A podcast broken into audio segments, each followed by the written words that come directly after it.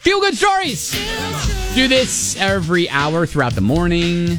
So we got to highlight JJ and Connie Boudreaux celebrated their 50th anniversary with a special romantic dinner at the McDonald's on Breckenridge Lane. Okay. They met in New Orleans, but have been living in Louisville since 1979. Connie was working at McDonald's when they met. 1973.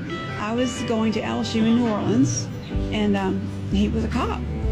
The first day we met, I was in the McDonald's. Well, he walked in one day with his partner. She was busy calling out, give me french fries, give me this, give me that. And then I asked one of the other girls, I said, she's cute. How do I get her to talk to me?